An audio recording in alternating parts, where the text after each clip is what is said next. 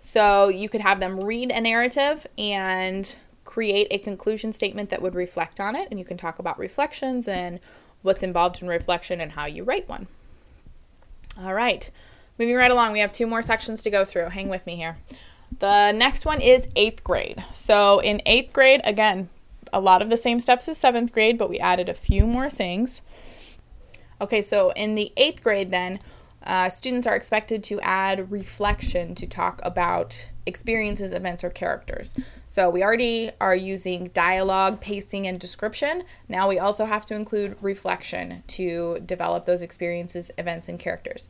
So for this, I would give the student a written statement or a short narrative and have them have them add one sentence to the statement that reflects on the event or the character. Okay? So teach them how to add that when you give them the statement before they're expected to do it in their own writing. And then um, finally, another activity you can do for these eighth graders is when you when you give them two events or experiences, have them use appropriate transition words, phrases, or clauses to show the relationship between those two things.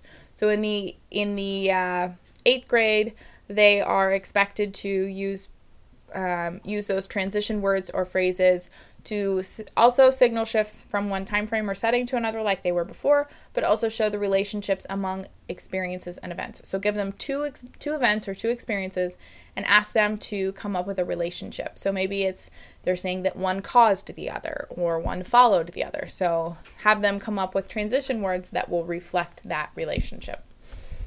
All right so the last thing we have on here is 9th through 12th grades. I'm going to go ahead and read all of these Common Core standards again because um, these are the big ones. These are kind of into the game, and then I'm going to give you 12 different steps that you can work on for 9th through 12th grade. So this is a long one. Hang in there with me, and then we're going to be done. Excuse me. My voice is still not up to par. Okay, so 9th through 12th grade Common Core standards. So the first thing is they have to engage and orient the reader by setting out a problem, situation, or observation, establishing one or multiple points of view, introducing a narrator and or characters, creating a smooth progression of experiences or events. Okay?